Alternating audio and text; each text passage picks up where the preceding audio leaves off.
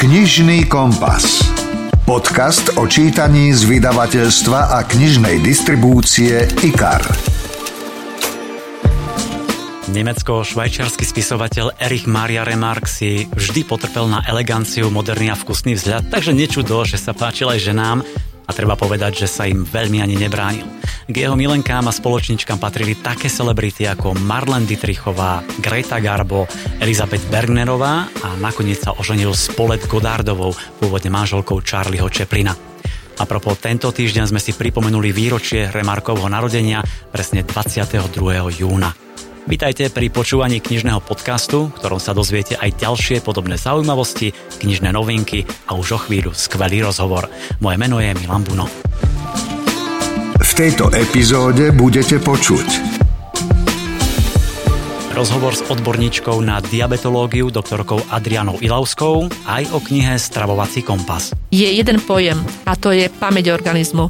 Čiže my, keď nášmu telu najprv dávame dlhodobo niečo, čo je nezdravé, jedného dňa nám to spočíta. Je to rovnako ako účet v obchode alebo v reštaurácii. A ten jeden deň nastane pre každého tipy na novinky 7 listov, Môj boj 6. diel a knižku Ocko ma ľúbi. Navštívime Harryho Pottera a jeho priateľov na Rockforte. A v knihkupectve v Topolčanoch nám dajú tip na dobré čítanie. Rozhovor zo zákulisia kníh. Sú knihy, pri ktorých zrelaxujete, oddychnete si, vezmu vás do iných svetov, zažijete romantiku, dobrodružstvo. A potom sú knihy, ktoré vám môžu zlepšiť život praktickými radami a odporúčaniami. Myslím, že medzi také patrí kniha Stravovací kompas od nemeckého novinára Basa Kasta. V knihe nájdete množstvo užitočných typov, ako sa lepšie a zdravšie stravovať. Čo si myslím, že sa páčilo aj doktorke Adriane Ilavskej, ktorá si so záujmom túto knihu prečítala. Je to tak? Dobrý deň, prajem. Áno, je to úplne tak. A ja by som doplnila, že pre mňa patrila medzi knihy, medzi ktorými som zrelaxovala. Síce ma nezobrala do iného sveta, zobrala ma do môjho sveta, v ktorom sa pracovne pohybujem a veľmi príjemne vysvetľovala také tie základné veci o strave, ale nie len základné, išla aj do hĺbky a snažila sa to vlastne podať lajkovi tak, aby to porozumel a to pochopil. A to si myslím z môjho pohľadu, takého toho prvého, prvotného, že to je na tej knihe najcennejšie, že aj tomu človeku, ktorý nie je odborník na výživu, dá veľmi veľa a odkryla ten veľký svet nutrície, teda tej výživy.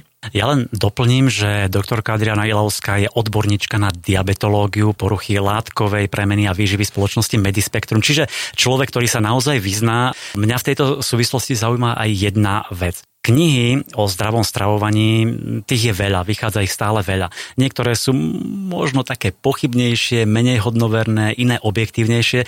Pri tejto knihe ste teda mali pocit, že naozaj je objektívna, že stojí na pevných faktoch? Každú takúto knihu, keď beriem do rúk, tak presne s touto otázkou k nej pristupujem. Hmm. Nakoľko to bude kniha objektívna, nakoľko prípadne zavádzajúca alebo hľadajúca niečo výnimočné, špeciálne, novo objavené, čo doteraz nikdy nikto nepoznal, iba ten, kto, po, tú knihu.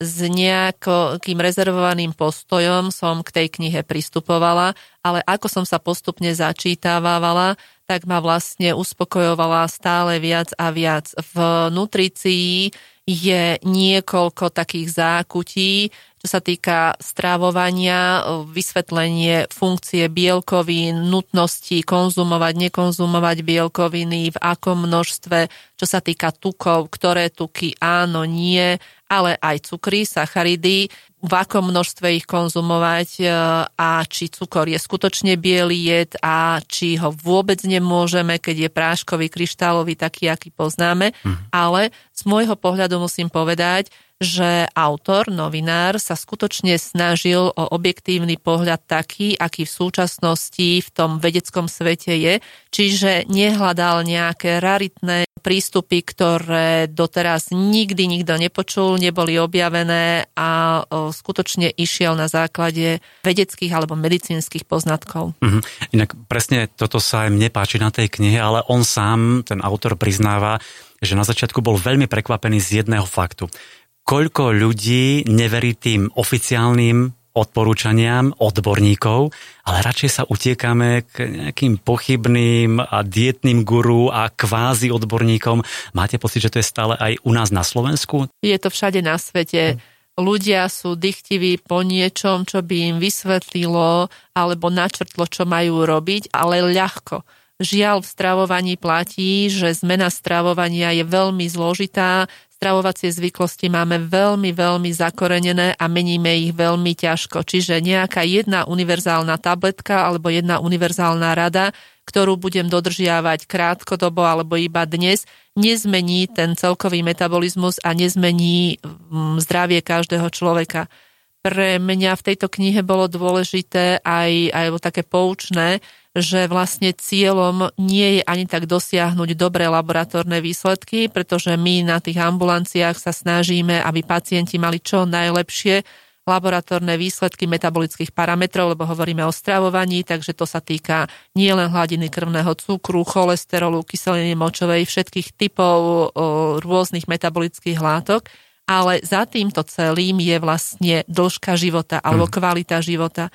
Čiže my na jednej strane chceme mať pod kontrolou hmotnosť, chceme mať pod kontrolou metabolizmus cukrov u diabetikov, metabolizmus e, tukov, cholesterolu u ľudí, ktorí trpia na srdcovo ochorenia. Cieľom toho je dlhší a kvalitný život. Čiže my, keď e, docielime, že konkrétny pacient sa začne stravovať v por- dobre, a má lepšie výsledky. My docielíme, že má hladinu cholesterolu aj hladinu tuku úplne v poriadku, aj hladinu cukru, ale súbežne za tým je, že bude mať dlhší a kvalitný život. Nehrozia mu komplikácie.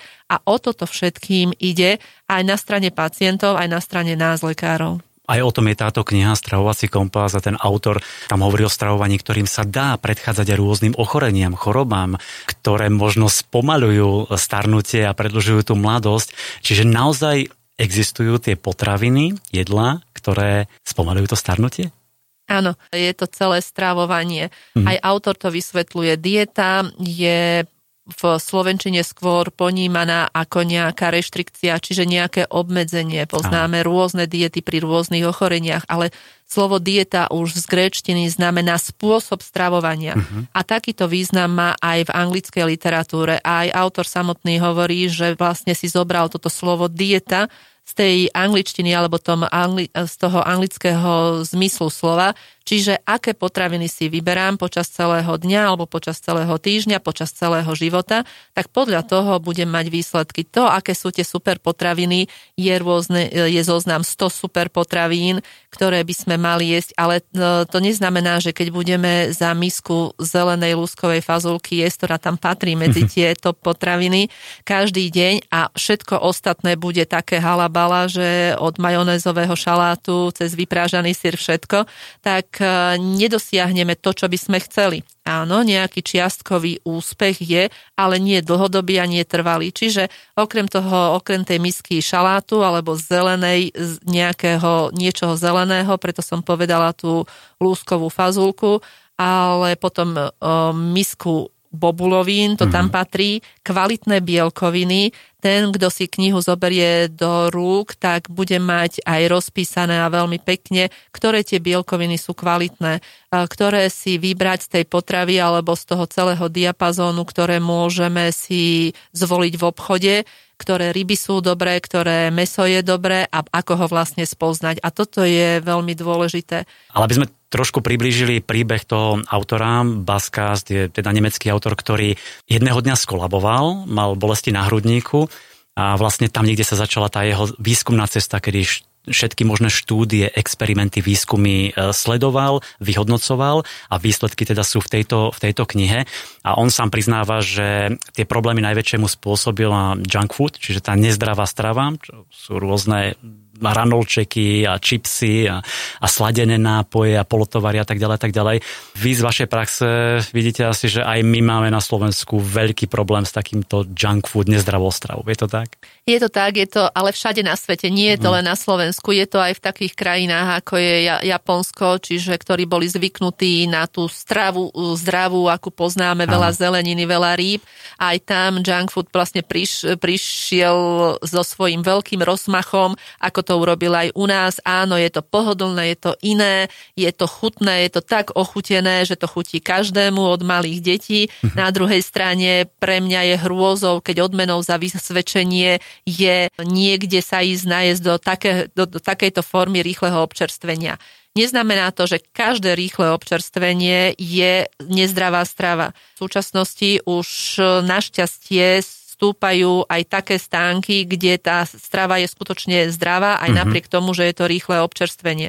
Čiže sledovať, čo je to, ale ten typický fast food, ako poznáme, sme boli najprv očarení zo zahraničných filmov, že konečne prišli aj k nám, a rôzne farebné, chuťové, sladké, slané, veľa všetkého, mastného, tak e, to patrí k strave, ktorá nepatrí na každodenný stôl mm-hmm. určite. No a keď tým svojim pacientom a klientom poviete, že toto treba vyradiť z toho jedálnička, tomuto by ste sa mali úplne vyhýbať, počúvame, poslúchame? Pravdu? Pravdu, samozrejme. ja neviem, ako sa každý stravuje doma, lebo na tej ambulancii každý všetko slúbi, áno, aj áno. rozumie, ale to aj rozumiem, pretože každý, keď sme ako pacient na ambulancii, chceme byť zdraví, nikto nejde dobrovoľne do nejakého ochorenia a to mi aj povedia pacienti. Keď mi to poviete, zaprisahávam sa, že to budem dodržiavať a že určite a že veľakrát mi to vydrží tak najviac 3 dní a potom zase pred nasledujúcou kontrolou sa spamätám posledný týždeň a posledné 3 dní to dodržiavam. Toto je to nešťastie, lebo tie stravovacie zvyklosti zakorenené, zmeniť ich a pri rýchlosti takého života, ktorý máme a na čo sme zvyknutí, tak e, to je veľmi zložité. Žiaľ, až 90% ľudí nedodržiava všetky odporúčania, ktoré sú dávané. To je skutočne veľké číslo a preto nám aj narastajú tie tzv. civilizačné ochorenia, lebo tie súvisia nie s tým pozitívnym rozvojom civilizácie, ale ekonomické možnosti a ten časový stres nám dávajú vlastne príležitosť alebo nutnosť jesť také jedlá, ktoré nie sú najlepšie a ktoré nie sú doma varené. Aj túto autor, čo som veľmi ocenila, veľmi apeloval na to, aby sa varilo doma, aby sme vedeli, čo v tej strave jesť. Čiže variť doma, pripravovať si jedlo je to najdôležitejšie pre zdravie.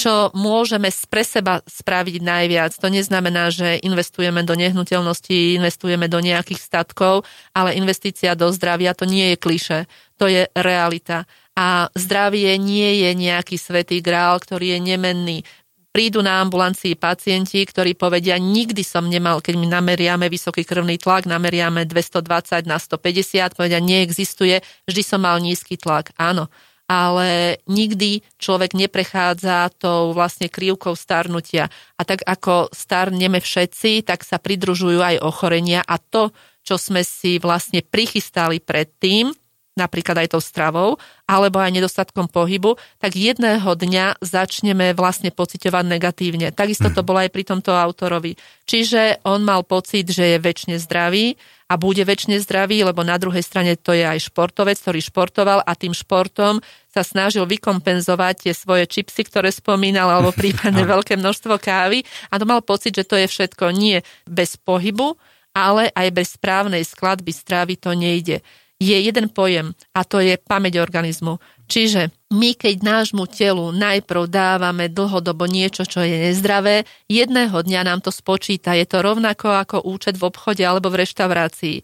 A ten jeden deň nastane pre každého. Na tejto knihe pre mňa je veľmi cenné to, že ju napísal like, napísal to pre lajkov a napísal a opísal aj tú svoju cestu, ako k tomu prišiel. A tá cesta je veľmi dôveryhodná, lebo osobná skúsenosť je najdôležitejšia skúsenosť. Pýtali ste sa na to, či dodržiavame alebo nedodržiavame, alebo či pacienti dodržiavajú alebo nedodržiavajú. Pokiaľ nemajú osobnú skúsenosť, veľmi ťažko sa mm-hmm. dodržiava, ťažko sa mení. Inak s tou pamäťou organizmu ste ma pekne vystrašili, lebo kedy si som si dával aj čipsy, aj som nejedol úplne zdravo, ale posledné roky sa snažím, čiže to telo si to zapamätalo, mi to raz počíta? Tie čipsy bola, kedy si určite zapamätalo, žiaľ musím povedať, ale na druhej strane aj to telo sa snaží zabudnúť. Hm. Čiže sa snaží zabudnúť to, čo bolo dávno a prijíma to, čo zrazu robíte to dobré pre neho. Čiže je to telo, náš organizmus je veľmi láskavý k tomu, čo robíme. Dlho toleruje, čo, čo s ním robíme, či sa k nemu správame s úctou alebo nie. Ale keď to začnete, keď ste zmenili, tak to je to, čo to telo teraz preferuje. Čiže už si pamätáte dobré veci tak to bola skvelá pozitívna bodka, ktorá ma naozaj potešila. E, ak sa teda chcete dozvedieť viac o tom, čo jesť, aby ste zostali čo najdlhšie zdraví a v pohode, odporúčame knihu Stravovací kompas nemeckého autora menom Baskast. Myslím, že aj vďaka tejto knihe vás mnohé otázky ohľadom stravovania nezaskočia. A ja som rád, že som sa o tejto knihe mohol porozprávať s doktorkou Adrianou Ilavskou, odborníčkou na diabetológiu, poruchy metabolizmu a výživy. Ďakujem ešte raz. Ďakujem veľmi pekne za pozvanie. Počúvate podcast Knižný kompas. Čínsky mysliteľ a filozof Konfucius svojho času povedal, že slová nás vždy vzrušia. Dôležité však je, aby nás zmenili. Myslím, že nasledujúce knižné novinky sa vás dotknú a možno vás v niečom aj zmenia. IKAR. Čítanie pre celú rodinu. Írska spisovateľka Shinid Moriartyová píše dojímavé príbehy o moderných ženách v súčasnosti a v Slovenčine jej práve vyšla novinka s názvom 7 listov. Je to príbeh o bezpečnom a šťastnom živote, ktorý sa zrazu rozpadne na drobné kúsky. Príbeh, ktorý sa dotkne vášho srdca a v niektorých pasážach vám vyhrknú slzy z očí. Spoznáme Sarah, ktorá je milujúcou zamestnanou mamou 7-ročnej Easy, manželka oddaného Adama a najlepšia priateľka svojej sestry Mie. Čaká vytúžené druhé dieťa a veľmi sa nám teší. Jedného dňa sa však Sarah náhle zrúti, upadne do bezvedomia a rodina si musí zvykať na život bez nej. Stav sa jej zhoršuje a rodina sa rozháda, nevedia sa dohodnúť ako ďalej. Sestra Mia zajde po veci do domu Sarah a nájde tam listy, sedem listov, jeden za každý rok Izinho života. Sarah ich písala vždy pri príležitosti cerkyných narodenín, ako by sa pripravovala na deň, keď jej nebude môcť sama povedať, ako veľmi ju ľúbi. Kým Mia premýšľa, či sa sestre podarí napísať 8 list, rodina je nútená urobiť ťažké rozhodnutie, ktoré im zlomí srdce a navždy ich zmení. Pri románe 7 listov sa Moriartyová inšpirovala zdrvujúcim súdnym prípadom, o ktorom čítala, takže pripravte sa na obrovskú nálož emócií, ako ste možno už dlho nezažili. Naozaj silný príbeh, ktorý je navyše skvele napísaný. Tu je aspoň krátky úryvok v podaní herečky Lucie Vráblicovej, no a potom sa určite pustíte do čítania celej knihy. E, nemôžeme dopustiť, aby naše deti brzdilo decko s nízkym IQ. Je mi jedno, kto je jej príbuzná. Máš pravdu. Čo keby som založila skupinu na WhatsApp, pozvala do nej iné mamičky a uvidíme, čo oni na to. Hodím reč s... Sarah prudko otvorila dvere na kabínke, až narazili do steny. Obe ženy sa zvrtli a civeli na ňu s otvorenými ústami. Vždy sa uistite, či nie je niekto v kabínke prv, než začnete kritizovať nevinné dieťa. Vyštekla Sarah. Bola hrozne naštvaná a tie ich šokované hlúpe ksichty ju naštvali ešte viac. Ako sa opovažujete takto hovoriť o Izzy? Ďakujem pekne. Darí sa jej. Je to veľmi šťastné, vyrovnané dieťa, čo o vašich uštvaných, nešťastných deťoch nemôžem povedať. Ale nečudo, že sú nešťastné, keď ich vychovávajú také zlomyselné, nenávistné potvory. Sarah sa pretlačila popri nich a na podlamujúcich sa nohách sa vrátila k ostatným. Usilovala sa tváriť vyrovnania a oznámila, že odchádza. Peniaze nechala na stolíku a rýchlo, aj keď roztrasene, odišla. V živote sa s nikým takto nerozprávala. Bola na seba hrdá, že sa zastala Izy, ale bála sa následkov. Tie dve bosorky ju určite roznosia na kopitách pred ostatnými mamičkami. Odeon. Knihy pre náročných. Vo svete je spisovateľskou superstar a mnohí ho prirovnávajú k francúzskému autorovi Marcelovi Proustovi. Šiestou rozsahom najväčšou časťou norský spisovateľ Karl Ove Knosgaard završuje svoju odvážnu sériu Môj boj. Už po prvej časti sa stal celebritou a v Norsku ho ľudia poznávali na ulici, zdravili ho, usmievali sa na ňo. Chcel napísať vynimočné dielo a podarilo sa. Môj boj je neuveriteľne autentický. Knosgard sa v ňom obnažil a navyše odhalil aj životy svojich rodičov, brata, manželky, stríkov. V jednotlivých dieloch písal o smrti otca a neľahkom vzťahu medzi nimi, o láske a zamilovanosti, o rodinnom živote a pocite, že ho to dusí, ubíja jeho ambície. Ponúka nám detaily z intimného života a v zápätí filozofuje, hodnotí, komentuje. Tejto poslednej časti Môj boj 6 pridal na scénu aj postavu Adolfa Hitlera, od ktorého si vypožičal provokatívny názov. Môj boj je unikátne čítanie, autentické, bez strachu, hamby a zábran. S 3500 stranovou sériou zaznamenal Knosgard úspech po celom svete a jeho meno sa dokonca začína spomínať, keď sa hovorí o laureátoch Nobelovej ceny za literatúru. Môj boj 6 vyšiel pod vydavateľskou značkou Odeon vo vynikajúcom preklade Jozefa Zelizňáka. Preklad série románov Môj boj ma sprevádzal doteraz najkrajšou období môjho života. Začal som ich prekladať e, pár dní predtým, ako sme sa dozvedeli, že čakáme našu prvú dceru a poslednú šiestu čas som odozdal do tlače dva dní pred narodením našej druhej céry Lindy. Týmito románmi som žil, verím, že to je cítiť a takisto verím, že osloví celá séria náročného čitateľa, ktorý si chce uvedomiť dôležitosť eh, často aj obyčajných okamihov a obyčajných rozhodnutí v živote. Stonožka. Knižná kamoška pre všetky deti. No nezabudneme ani na najmenších. V preklade Zuzky Štelbaskej vyšla milá knižka pre deti od 4 rokov s krásnym názvom Ocko ma ľúbi. Tým ockom je lišiak, ktorý chce ukázať najmenšej lištičke, ako veľmi ju ľúbi. Napíše jej preto niekoľko listov, vďaka ktorým ho má lištička v nezvyčajnej hre na schovávačku nájsť. Inak už predtým spolu trávili radi čas, zabávali sa pri rôznych hrách, počítali kvety, naháňali motýle, čítali si rozprávky a vtedy dostal ocko nápad na tú novú hru. Podľa indícií musí lištička nájsť listy. Najskôr je to napríklad obrázok s čerešňovou tortou, ktorú ocko miluje a tak uteká do špajzy, kde síce ocko nie je, ale nechal tam list. A v ňom sa píše Drahá najmenšia lištička, čerešňovú tortu ľúbim, všetci to dobre viete, teba však ľúbim najviac na celom šírom svete. No a takto ich hra pokračuje s pohodlným kreslom, narodeninovou fotkou, ockovým obľúbeným miestečkom na záhrade či so sladkými jahodami. K tomu nádherné ilustrácie a listy, ktoré sú prilepené k stránkam a dieťa si ich môže otvoriť a prečítať. Krásna knižka o ceste malej líštičky za ockom, ktorý ju ľúbi najviac na svete. Takže píšte si Ocko ma ľúbi z edície Stonožka. Knižný kalendár Spomínate si? Takto sa to všetko začalo. Oznamujeme, že ste boli prijatí na Rockfordskú strednú školu čarodejnícku. Ty si čarodejník, Harry. Volám sa Hermiona Grangerová. Ja som Ron. A ja Harry Potter. Vítajte v Rockforte. To, čo tempe stráži, je nebezpečné. To, čo stráži, je kameň mudrcov. Niekto sa ho chystá ukradnúť.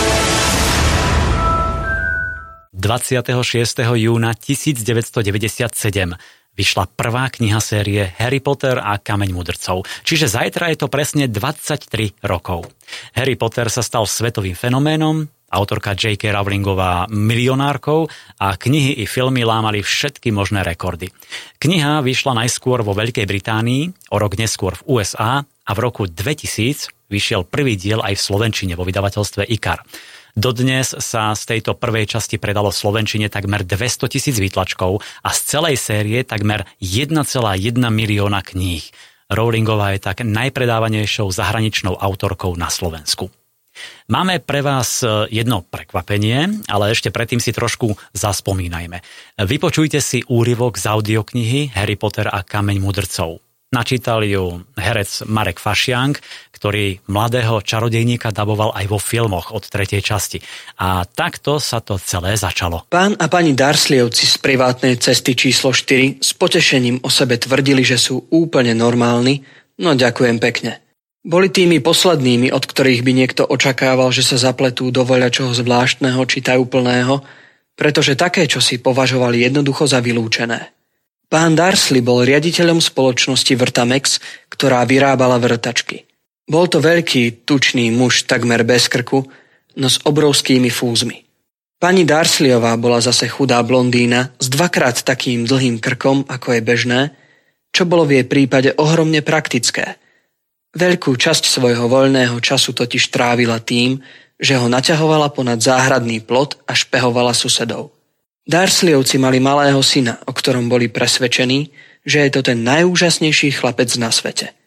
Darsliovci mali všetko, čo chceli – Mali však aj jedno tajomstvo a hrozne sa báli, aby sa neprezradilo.